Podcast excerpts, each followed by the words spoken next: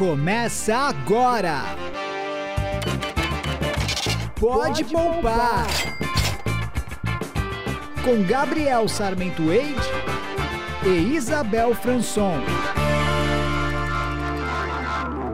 Bom dia, boa tarde e boa noite. Sejam bem-vindos a mais um episódio do Pode Poupar. Aqui quem fala é Gabriel Sarmento Wade e vou chamar para o nosso papo, para mais um episódio especial sobre as ferramentas F Fatorial. Nossa produtora de conteúdo, Isabel Franson. Fala, Isabel! Bom dia, boa tarde, boa noite. Finalmente estamos desenterrando esses episódios para falar das ferramentas. A gente procura sempre trazer muito conteúdo para vocês, muita discussão, tirar as dúvidas de todo mundo, mas a gente acaba falando bastante de conceitos e de, de eventos externos, digamos assim, da economia. Agora a gente está voltando mais para a F fatorial mesmo e tudo que ela faz por você de graça, gente, sempre de graça, tá tudo no site. É isso aí. E essa aqui é uma das ferramentas que tem uma faixa de 200 acessos por dia. Então o pessoal está aprendendo na marra e agora o episódio de hoje vai ajudar essa turma a entender direitinho como usar essa ferramenta, porque ela é muito, muito prática e fundamental. Fundamental até para uma cliente recente que eu tive, que eu queria ter feito essa conta com ela antes. Mas é fundamental para fazer a análise de uma decisão financeira extremamente importante que muita gente nessa vida um dia vai tomar ou já tomou e precisa pôr na ponta do lápis. Porém, não é uma conta muito fácil. É a conta do financiamento imobiliário. Então, a gente desenvolveu aqui uma calculadora de financiamento imobiliário, especificamente para o sistema Price, que é aquele sistema em que as parcelas são fixas, é um sistema mais comum em bancos privados, porque aquele outro sistema que as parcelinhas diminuem todo mês, precisa ser feita uma planilha específica para cada contrato. Não dá para fazer uma ferramenta generalizada para todos os casos. Ficaria com uma margem de erro muito grande. Mas para essas parcelinhas fixas, que são bem comuns, nós temos a calculadora avançada de financiamento imobiliário da Fatorial, que vai te ajudar a entender qual é o valor da parcela, quanto que você vai pagar de juros e quanto você vai pagar no total com este financiamento.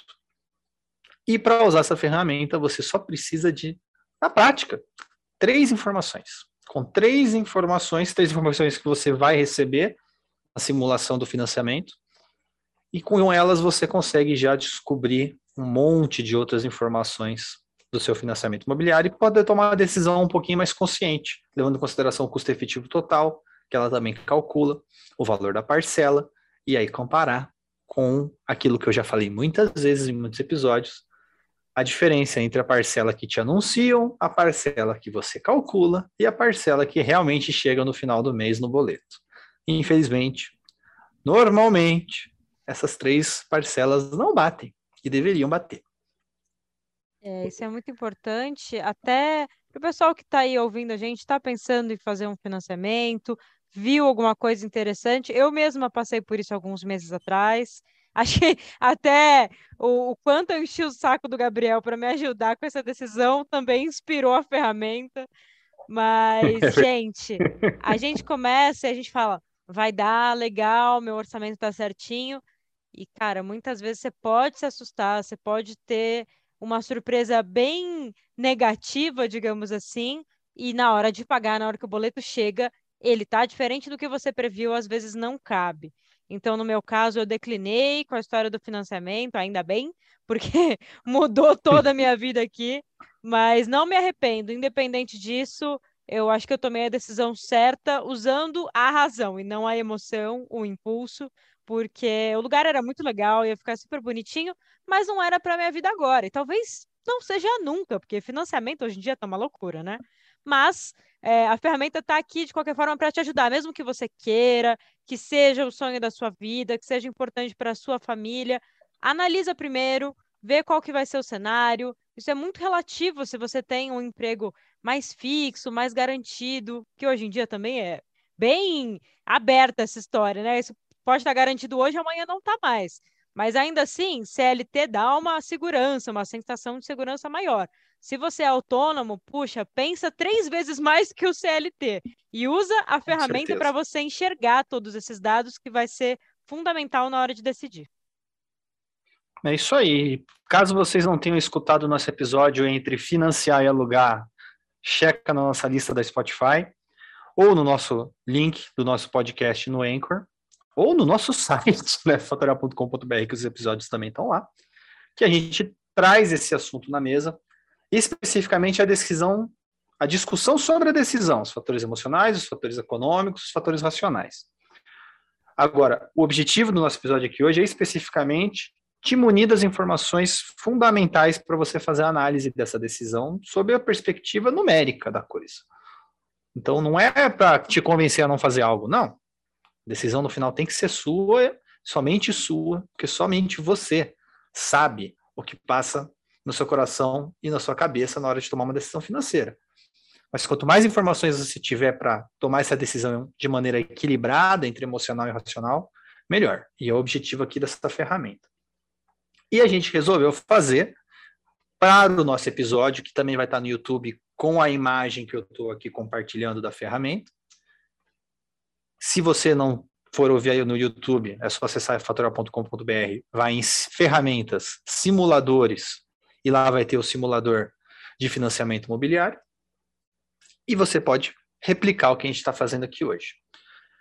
A gente vai fazer um exemplo com o Fortunato, que também foi o nosso bode expiatório para um financiamento imobiliário, no nosso episódio da decisão entre financiar e alugar. E o que, que a gente fez? Isso aqui foi baseado em valores que eu encontrei em aplicativos de imóveis, tá? E depois eu fiz simulações em vários bancos e eu peguei o melhor cenário. Não foi o, o pior cenário, não, foi o melhor. Qual é, é as informações? Primeira informação fundamental, sem essa informação já não dá mais para usar a ferramenta, é o valor do imóvel. Na ferramenta eu falo o valor do imóvel à vista. Você vai colocar o valor que vai servir de base de cálculo para o financiamento. Então, valor do imóvel à vista costuma ser o valor de referência lá no contrato do financiamento. No caso do Fortunato, o apartamento de dois dormitórios que ele viu em São Paulo era de 450 mil reais. E esse foi o valor do imóvel. Além disso, teve algumas transações que foram requeridas para ele. Pagar um sinal de 5 mil reais, se não tiver esse cenário na sua vida, na sua simulação, deixa zerado a gente colocou 5 mil reais de sinal para garantir a compra. Isso é bem corriqueiro. Também teve um adiantamento da primeira parcela na faixa de 5 mil reais também.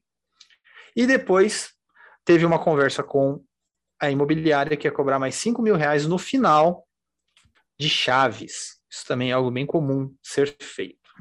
Então, essas três abas a gente tem na calculadora. Se houver esse evento, você coloca. Se não houver, não coloca. Por fim, uma coisa que a gente sempre esquece na hora de fazer pesquisa de imóvel, na hora de fazer financiamento, é que você não financia o valor do imóvel inteiro. Não existe isso. Pelo menos uns 25 a 30% do valor do imóvel vão ter que ser dados como entrada. E aí você pode ou não ter o FGTS para ajudar nisso. Infelizmente, muita gente não tem todo o valor que precisa no FGTS e tem que dar um jeito de arranjar esse dinheiro.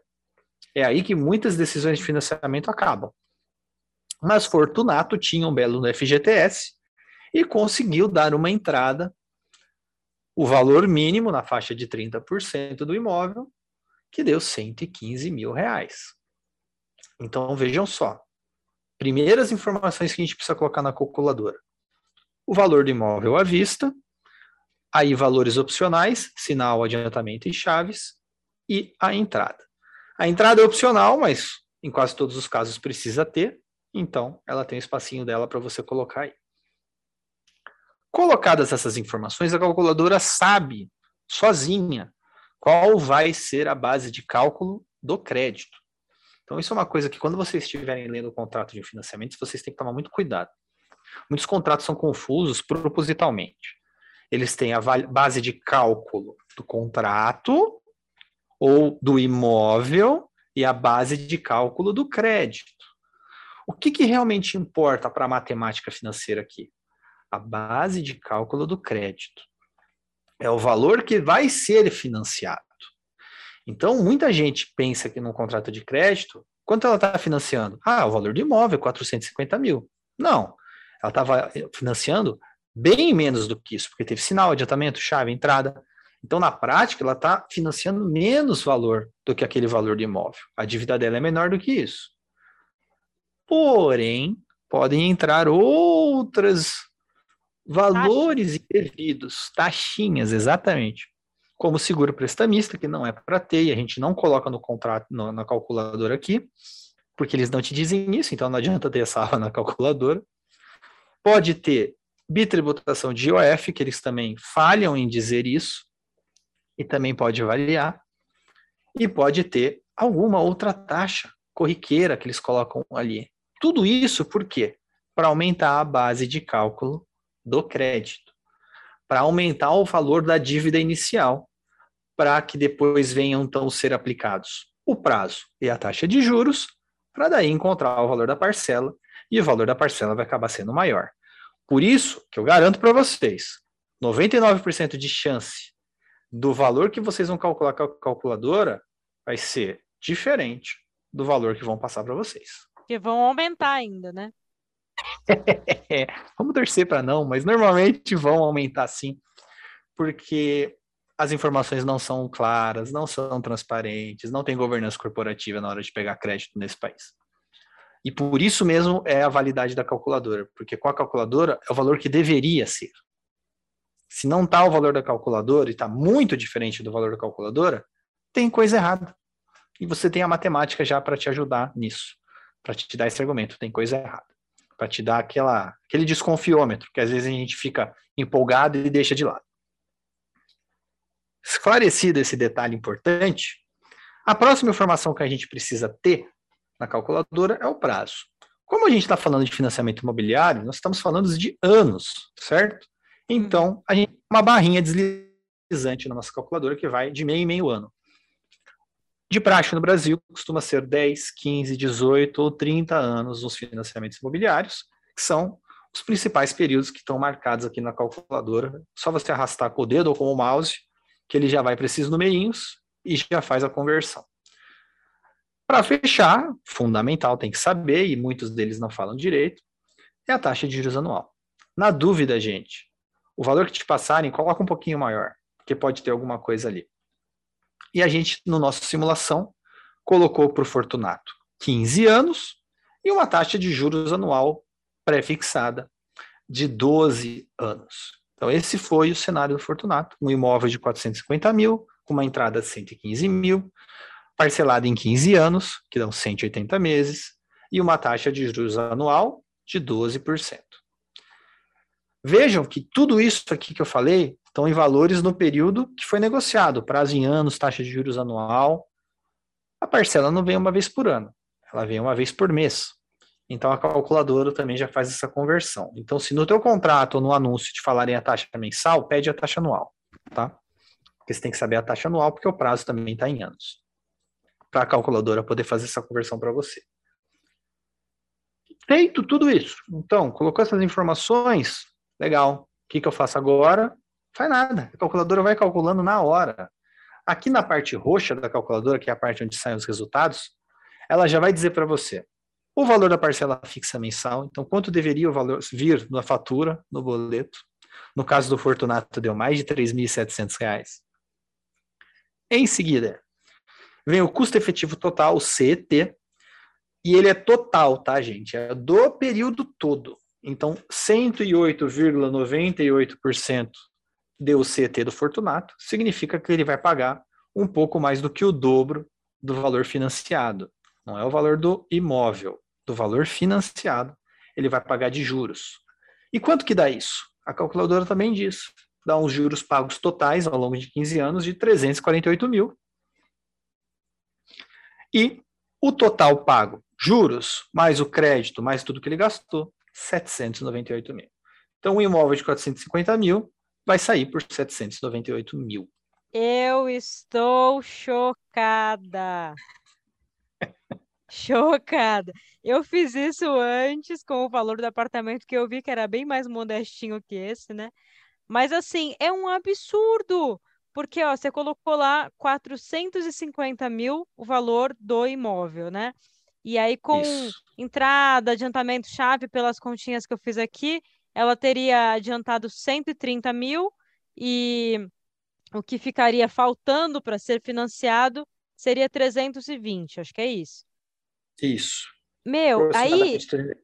o que era para ser 320 reais dissolvido Mil. aí ao, ao longo, né, de vários anos, tudo mais, no fim das contas, só o valor dos juros foi mais que isso. Foi 348 mil só de juros. Que é o CT falando pra gente, 108%. E aí somou com o que tinha sido financiado, somou com o que ela já tinha adiantado. Ou seja, a pessoa pagou, o- ela, tô falando dela, mas é o Fortunato. O Fortunato pagou 800 mil reais num apartamento de 450. Exatamente.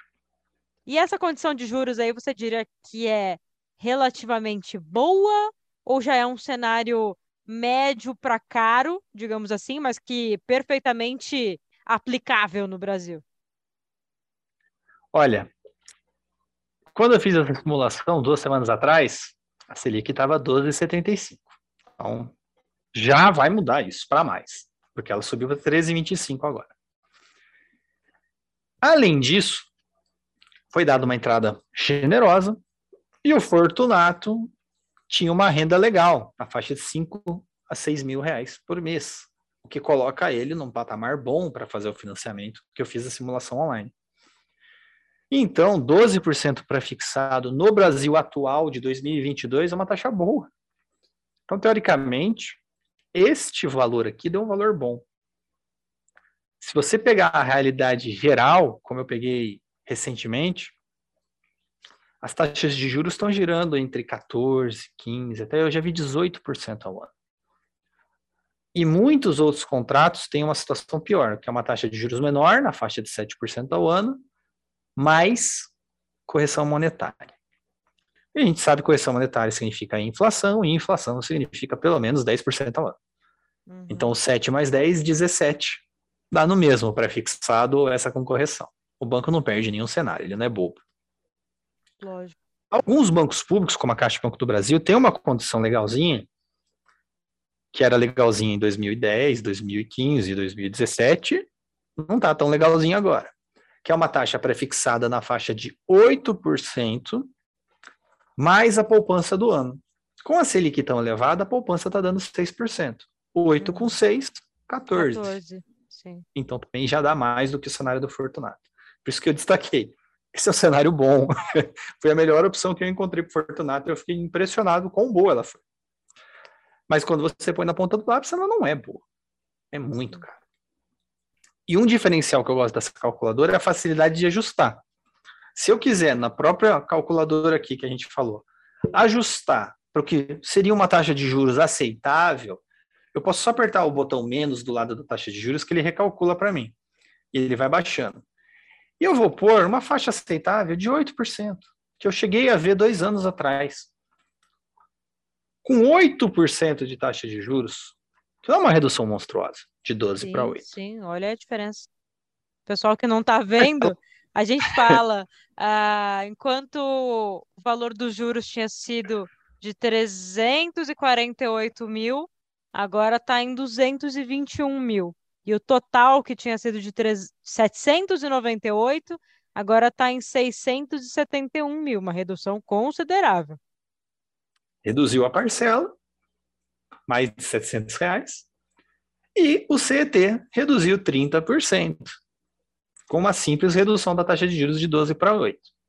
Então, quando a gente fala em operações financeiras com um prazo tão extenso, que é o caso do financiamento imobiliário, uma taxa de juros, uma variação de 1% na taxa de juros, pode representar muito no saldo total da dívida. Não vai gerar uma variação grande na parcela à primeira vista, mas vai gerar uma variação enorme nos juros pagos. Se a gente variar de 8 para 9, varia 170 reais a parcela, mas já varia mais de 20 mil nos juros. E varia quase 10% no custo efetivo total. uma simples variação. É o que eu falo nas palestras. A matemática do dia a dia, a matemática dos juros, ela é cruel. Quando você tem um prazo elevado, a taxa tem que ser a menor possível. Se você reduzir o prazo e aí você sobe a taxa, também não adianta nada. O ideal é reduzir prazo e reduzir taxa.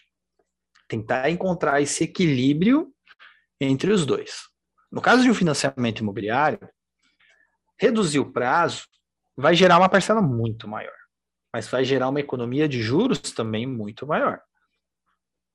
Aí a pessoa tem que fazer uma análise do orçamento pessoal dela. Vale a pena aumentar o custo mensal para ter esse imóvel? Depende. Se seu orçamento permite isso com folga, sim, vale. Se ele não permite isso com folga, não vale a pena.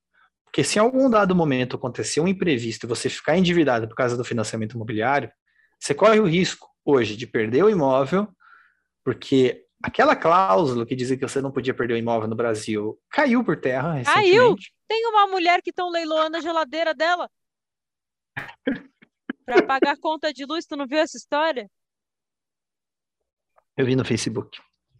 Meu Deus, é, é. desesperador. Exatamente. Cada e assim, já pensou? Você nem terminou de pagar o apartamento, ou você mal começou a pagar o apartamento, você já está com ele em risco? Você está com ele em risco até a última parcela. Então a gente precisa adquirir esta consciência financeira. Gente, uma coisa é empréstimo. Empréstimo você recebe dinheiro, paga uma taxa de juros elevada, porque você pode pegar esse dinheiro e fazer o que bem entende com ele. Agora, se você pega um financiamento, você imediatamente está dizendo para o banco que aquele crédito está associado à compra de um bem.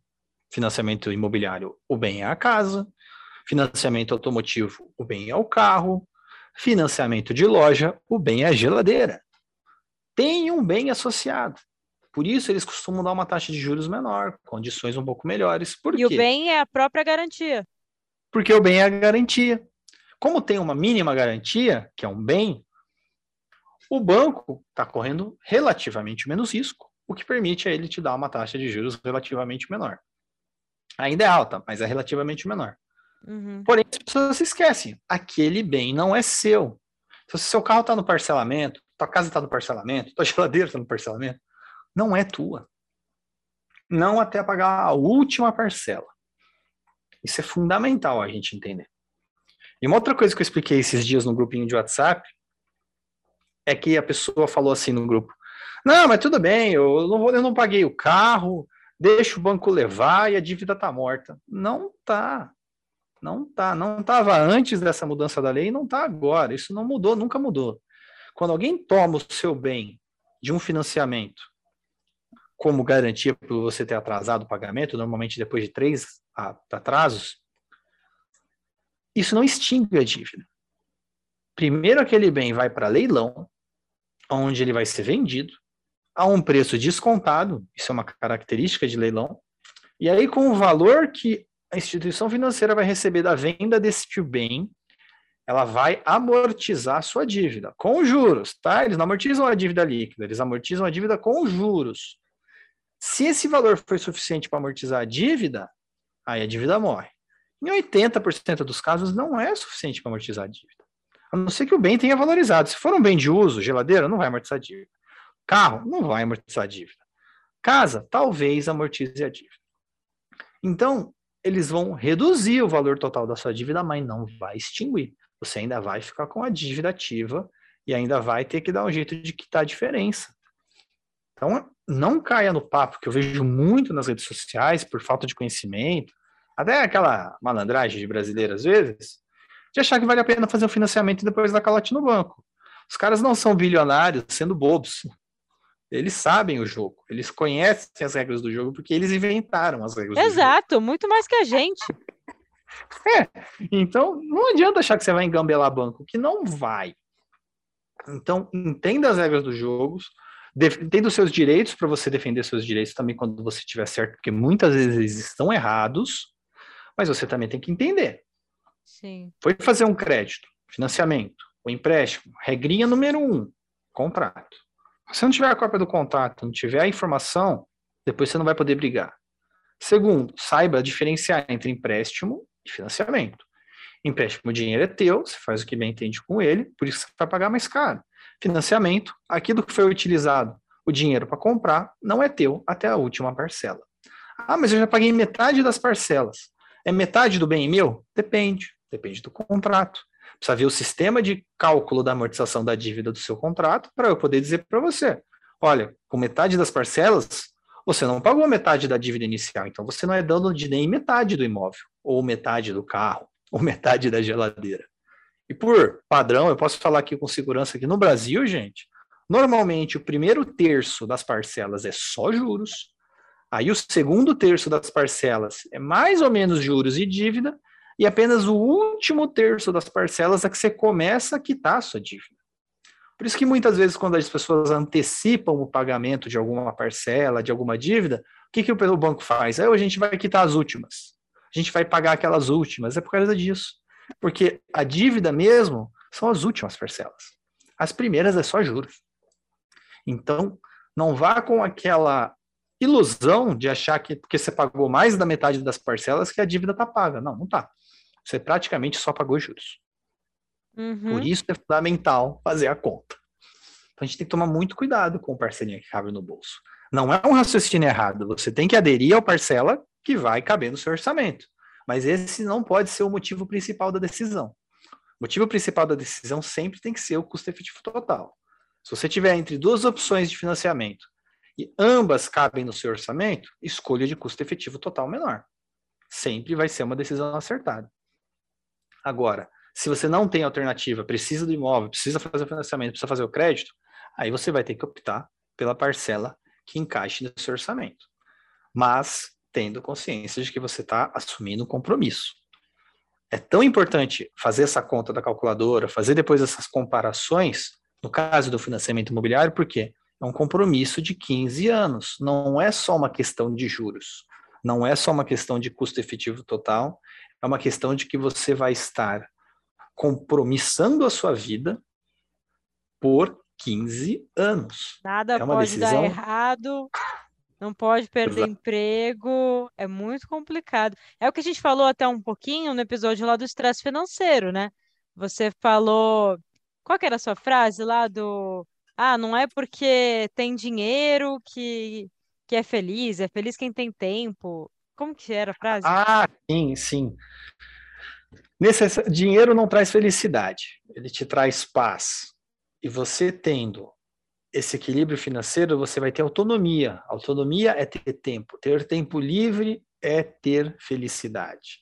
O dinheiro ele te traz a satisfação da compra, mas a satisfação não te traz felicidade. O que vai te trazer felicidade é essa liberdade de tempo livre. Essa liberdade de tempo livre você só tem se você não tiver o dinheiro preso, né? Exatamente. Quanto menos compromisso você tiver e menos dívida. Compromisso financeiro, era esse termo. Exatamente. Quanto menos compromisso financeiro, mais margem de liberdade você tem. Exatamente. Então tem que tomar muito, muito cuidado com a quantidade de compromissos, de passivos que a gente assume na nossa vida. Porque cada compromisso que você assume é menos tempo livre. É uma parcela do seu tempo útil que você tem que trabalhar, tem que render, tem que ter, receber dinheiro para dar conta de honrar o compromisso. Sim, porque Quanto você, você se amarrou com muita coisa. Uhum. É, você fica amarrado. E é impossível não ter algumas amarrações. E não é pode dar errado, e aí fica naquele estresse, pelo amor de Deus, hein, gente? Não, não façam isso se não tiver necessidade, se não for o objetivo agora. Exatamente. E em nenhuma hipótese compensa pegar um empréstimo pessoal para dar de entrada, porque você está assumindo duas dívidas, eu já vi isso acontecer. Em nenhuma hipótese compensa utilizar o seu cheque especial para dar um sinal, também isso não compensa. Meu Deus, já pensou que dor de cabeça? Ah, eu vejo, eu vejo de tudo. Eu vejo de tudo toda semana. É porque as pessoas muitas vezes não sabem nem direito o que, que é o cheque especial e as complicações dele, né? Só vê ali um dinheiro a mais na, na conta. O meu eu consegui reduzir, digamos assim, acho que dá para controlar no aplicativo do banco para 600 reais, que é o mínimo, e eu nem uso, nem entro. Mas acho que tem cheque especial de 8 mil, de 10 mil reais. A pessoa só olha e fala: opa, tá aqui, eu vou usar. O meu é de 25 mil. Olha isso. E eu não pedia. Um banco só. Num banco só, sim. Por causa dos investimentos na bolsa. Tá congelado, eu, eu travei ele. Precisei brigar para travar ele, mas era 25 mil. Absurdo. Para quem não Sem tem nem pedir. acesso à informação. É, pegadinha, É eles fazem do Hackei jeito. a minha conta. E a pessoa vai lá e saca dinheiro. Pronto, gastando cheque especial. Ju. É, exato. Não, hoje em dia, com esses negócios de sequestro e golpe, Pix e sei lá o quê. É um perigo, a gente tem que se atentar a essas coisas. Não é tempo perdido se atentar a questões financeiras. Não, é segurança. Uma decisão financeira, ela anda do teu lado por anos. Uma decisão financeira. Então, não é para se deixar de lado. Não é. Cada vez mais o Brasil está percebendo isso. Então, a gente tem que prestar atenção em todas essas minúcias e fazer conta. E aí, o intuito da calculadora, dessa, das planilhas que eu estou colocando no site, de outras calculadoras que virão, é facilitar essa parte da matemática, que essa é uma matemática feia. Não é uma matemática que eu falo, não, você consegue aprender em três minutinhos, não. Matemática financeira é tão feia que ela precisa de uma calculadora especial para fazer a conta, que é uma conta longa. Muitas variáveis, né? E aí, é uma conta, é um polinômio, não é uma continha de segundo grau que você resolve no Bhaskara, muito menos uma continha de multiplicação. O intuito das ferramentas, das calculadoras são esses, facilitar essa parte para a pessoa não ter mais desculpa, pelo menos a matemática já não é mais uma desculpa para não fazer a decisão direito, para não tomar a decisão de forma consciente. Já fazer uma abordagem para todo mundo que está escutando a gente. Além do financiamento imobiliário, a gente já fez uma calculadora de financiamentos ou empréstimos parcelados, é o simulador de parcelamentos, onde você coloca o valor que você vai pegar de empréstimo ou de crédito, o prazo e a taxa de juros. Imediatamente, a calculadora vai dizer para você o valor da parcela que deveria ser, com um limite máximo de 96 parcelas. Então, é para empréstimos, para créditos, até financiamento de carro dá para colocar ali, onde você coloca, então, até 96 parcelas. Isso serve para situações bem mais cotidianas, até para comprar uma geladeira.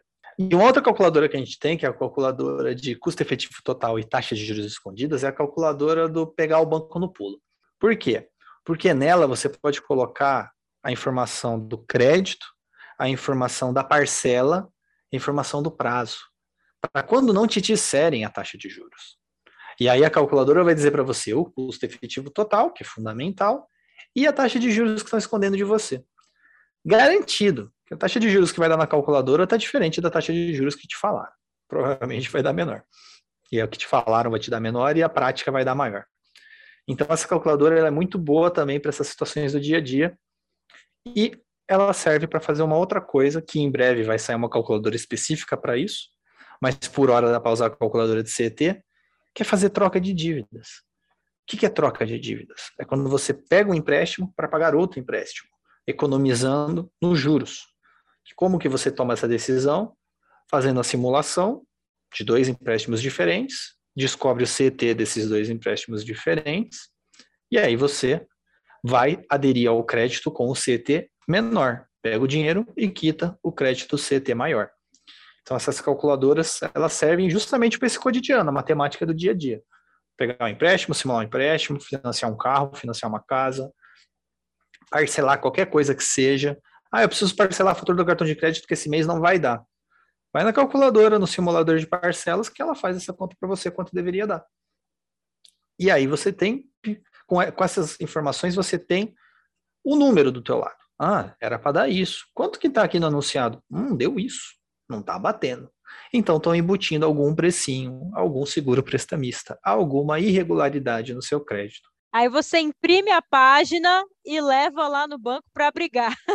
Pode imprimir, pode levar meu WhatsApp, pode levar meu número, meu nome e pode brigar. Tem que brigar. É, até para você ter ali argumento. Sim, essa calculadora, ela permite, tanto no celular quanto no navegador do, do, do Explorer, do Google Chrome, do Firefox, qual você estiver utilizando, é só ele no cantinho clicar para imprimir.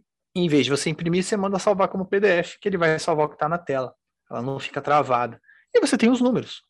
Então você não perde essa informação e serve para você carregar no bolso. É fundamental não tomar, isso é um dos princípios de educação financeira, não tomar nenhuma decisão que envolva dinheiro sem antes fazer a conta, sem antes pôr no lápis. Ah, mas eu não sou bom de conta. Tá bom, tá aqui a calculadora. Não precisa mais ser bom de conta. E já para aproveitar que eu estou falando disso, eu quero fazer um destaque para três coisas que eu coloquei nessa calculadora e não foi à toa. Coisinhas, detalhezinhos da decisão de crédito que as pessoas esquecem. Primeira coisa, que não vem à toa no primeiro valor aqui do nosso financiamento. Sinal. Muita gente não sabe que é sinal. Eu tive que explicar isso semana passada para uma pessoa que deu sinal e ela abriu mão do crédito. Ela abriu mão de comprar o imóvel. Era um terreno, na verdade. E ela deu um sinal de 10 mil reais e aí ela tava, veio contar para mim que ela estava brigando com o pessoal que não devolveram o sinal dela. Sinal, gente, não é um dinheiro que te dá direito de receber de volta. É um sinal. É uma demonstração de, olha, eu quero reservar isso daqui. Eu posso te dar um dinheiro antes para você não vender isso para ninguém? Isso é um sinal. Não é algo que está no papel. Depois ele pode até aparecer no contrato de crédito e falar: não, eles deram um sinal, pode abater do valor do imóvel. Legal. Matemática está correta. Mas não necessariamente significa que esse dinheiro vai voltar.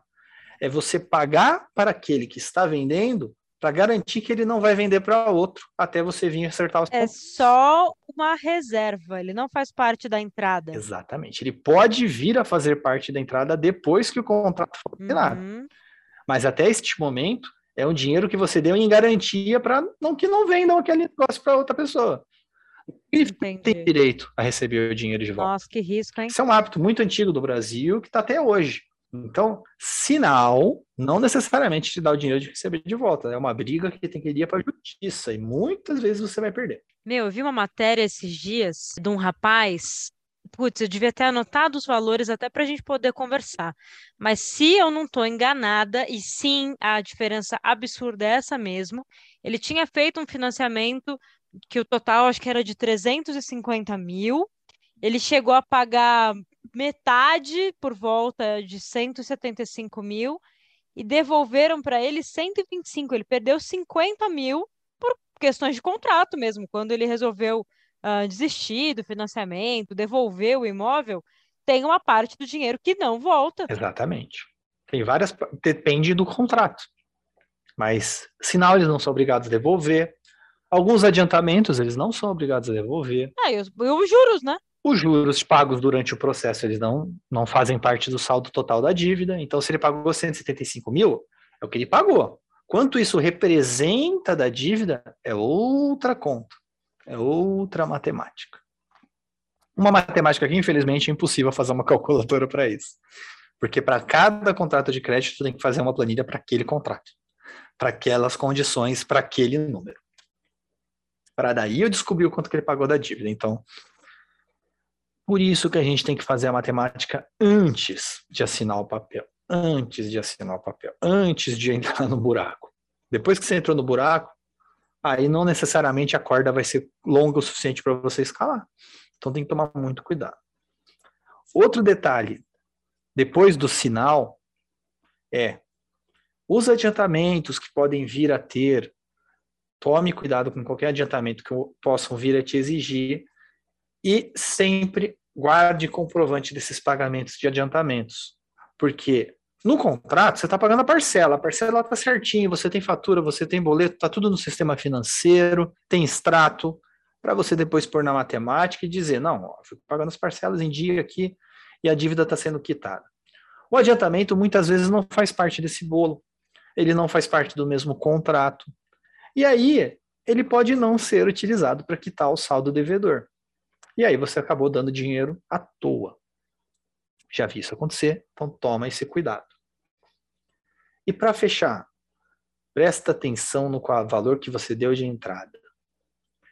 Verifica se o valor que você de fato deu de entrada está batendo com o valor que está no contrato.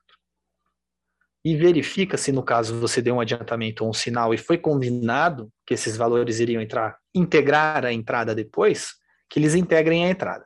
Não, mas o adiantamento vem depois. Não. Se você quer que algo realmente reduza o saldo devedor num contrato, é na entrada. Então tem que jogar tudo na entrada, não vem com essa de entrar depois. Porque se entrar na matemática depois, não vai reduzir o saldo devedor. E se não reduzir o saldo devedor, não vai reduzir o valor da sua dívida. e ainda vai reduzir o valor da parcela, não vai reduzir o tempo que vai levar para você quitar aquele financiamento. Então, muito cuidado.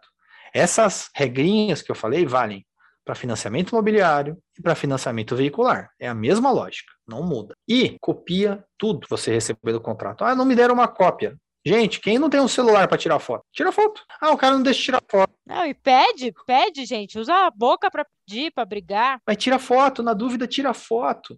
Se ali eles já não deixarem você tirar foto, olha, se você não está fazendo algo honesto e aí não te deixam tirar foto, é um indício de que aquela coisa toda já não está sendo muito honesta. Porque se fosse algo certinho, eles não teriam medo de deixar você tirar foto.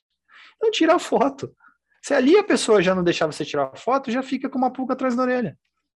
Já não tem muita honestidade rolando ali.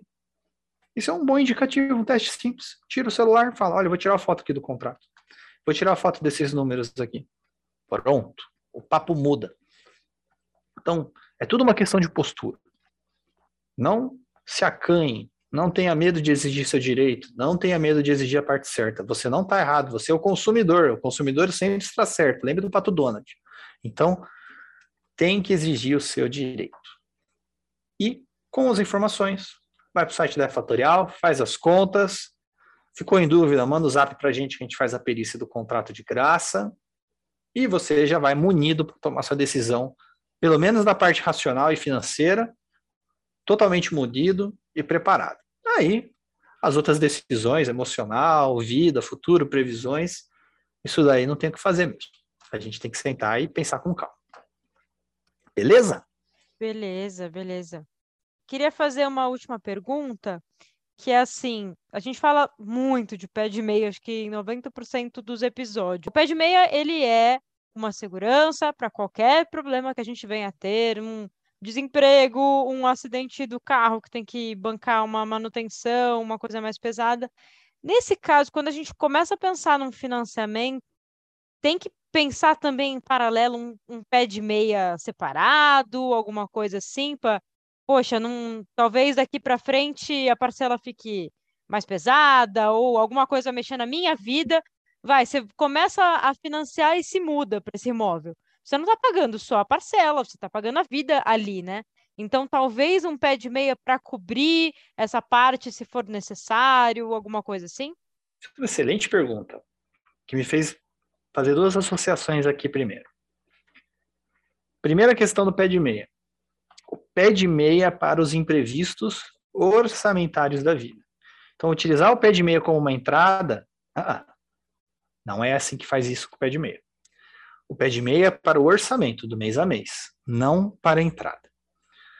Quando a gente está calculando um pé de meia, a gente usa como base de cálculo os nossos custos de vida básicos: alimentação, transporte, saúde e habitação. Se você, no momento que fez o cálculo do seu pé de meia, do seu orçamento, pagava aluguel, e aí você vai tomar essa nova decisão de fazer um financiamento, e muito provavelmente a parcela vai ser maior do que o aluguel, a não ser que você vá para um imóvel bem mais barato do que o atual que você está alugando. Mas em via de regra, pela nossa pesquisa, as parcelas costumam ser maiores do que o aluguel. Isso vai aumentar o seu custo de vida básico. Se isso vai aumentar o seu custo de vida básico, por automático, matematicamente, você vai ter que aumentar seu pé de meia por conta disso. Então, sim, é necessário fazer um ajuste ao seu pé de meia para garantir que você tenha condições de pagar essa parcela todo mês. Não por causa da entrada, mas por causa da parcela. Uma outra dica, da, dica fundamental é o seguinte: se você quer realmente ser financeiramente equilibrado nessa questão, como a gente está falando de um financiamento imobiliário que tem um prazo muito extenso, aquele pé de meia mínimo que a gente fala de seis meses tem que ser expandido para entre 12 ou 18. 12 se é solteiro, 18 se é casado. Então, vai mudar definitivamente o valor do quanto você tem que ter guardado.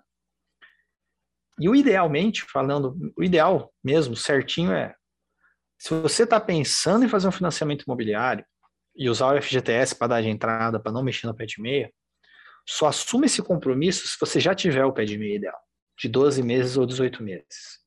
Porque a partir do momento que você assumir o financiamento e esse novo custo entrar na sua vida, vai ficar mais difícil. É, game on, meu filho, tá rolando. É. Você deu start ali, já era. o, já começa o, o boss, né? O chefão já começa a correr pela tela. Não adianta que ele tomar poção de vida agora. Então é, você tinha que ter é. o heróizinho antes. Feita a mochilinha primeiro, né? É, exato, exa exatamente. Você tem que se preparar antes da decisão. Então, a economia que você precisa fazer todo mês para fazer seu pé de meia vai ficar mais difícil com o financiamento. Ah, mas a parcela é fixa. Olha, vai mudar, cara. Eu tô pegando tanto contrato que a parcela é fixa e de repente muda. Muda, a galera tá falando isso. Esse rapaz que eu comentei da reportagem, ele falou isso. Falou, poxa, tinha mês que era mil reais, aí começou a vir mil e vinte, mil e cinquenta, mil e duzentos, mil e quinhentos. E olha, se ele for para a justiça, ele ganha, mas até ir para a justiça, até pagar as custas, que não é barato, até sair a causa, até sair o acordo, são três, quatro anos, e nesse tempo você tem que continuar pagando.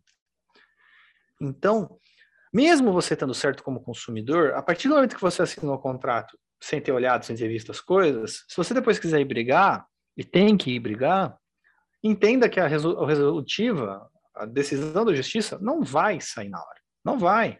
Não é rápido. Não é rápido, porque é muita gente reclamando de muito poucas pessoas trabalhando com isso.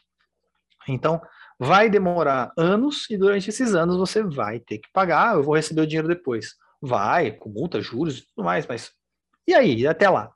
Se você ficou endividado nesse período, desculpa, multa e juros de justiça não paga juros de cheque especial, não paga.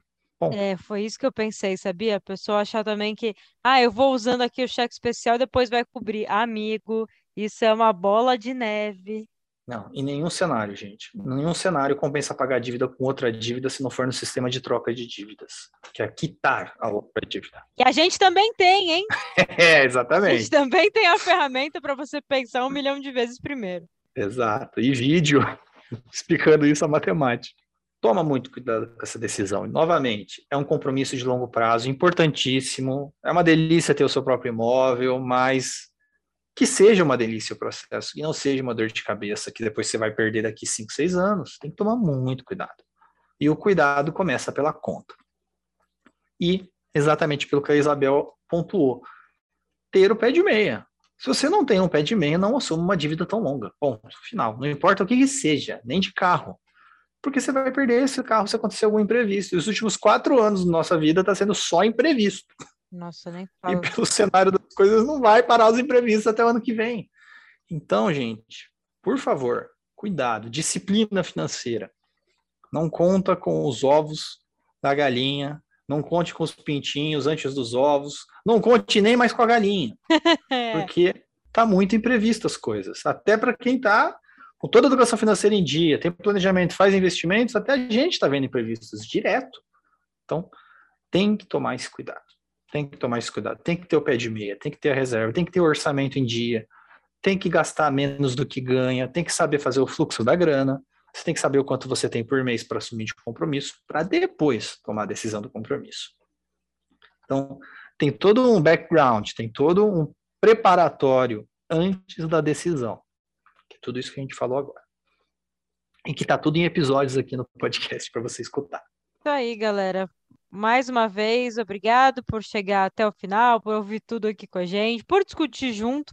Eu tenho certeza que você fica aí em casa e fica maquinando também enquanto o Gabriel fala. Isso é muito importante. Isso quer dizer que está funcionando, que a gente está provocando esse teu raciocínio. Depois, manda uma mensagem aqui, chama no Instagram, conta pra gente o que, que você pensa de tudo isso. Vai ser muito legal. É isso aí. Muito obrigado por todo mundo que está assistindo a gente, pelas mensagens que você recebeu no WhatsApp, que são muito divertidas. Vira e mexe, o pessoal manda mensagem enquanto está ouvindo. Nossa, eu estou ouvindo você falar de mim aqui agora, certeza. e às vezes é mesmo. Não, e eu, e eu que eu estou editando, e às vezes eu falo, nossa, e eu estou passando por uma situação agora desse episódio que a gente falou duas semanas atrás. É verdade, da taxa do banco. É verdade. É, tá vendo? Não cospe pra cima, não, que cara na testa. É verdade, toma muito cuidado. Muito cuidado mesmo. E paciência, porque o caminho da educação financeira é igualzinho o caminho de qualquer tipo de educação, de qualquer saúde, saúde financeira, saúde física, saúde mental, é uma jornada, não é uma injeção que resolve. É uma jornada de criação de hábitos que vão mostrar o resultado lá na frente, que nem plantar uma árvore comecinho você só vê o negocinho brotando, dá um trabalho do caramba cuidar dela. Mas depois que ela cresce e começa a dar os frutos, aí é só ficar debaixo da sombra. Então, paciência. Planta a árvore, estuda, calma, vai poupando dinheirinho, vai organizando orçamento, que lá na frente, essa tranquilidade, essa paz que você vai receber, vai valer mais do que o próprio dinheiro. Exato. Bom, com essa frase linda aí, eu não vou nem perder tempo para me despedir, galera. Fiquem com Deus, até o próximo Pode Poupar. Precisando, chama que a gente está aqui. É isso aí, galera. Um grande abraço, um beijão e tchau, tchau. Tchau. Você ouviu? Pode, Pode poupar. poupar. Com Gabriel Sarmento Eide e Isabel Franson.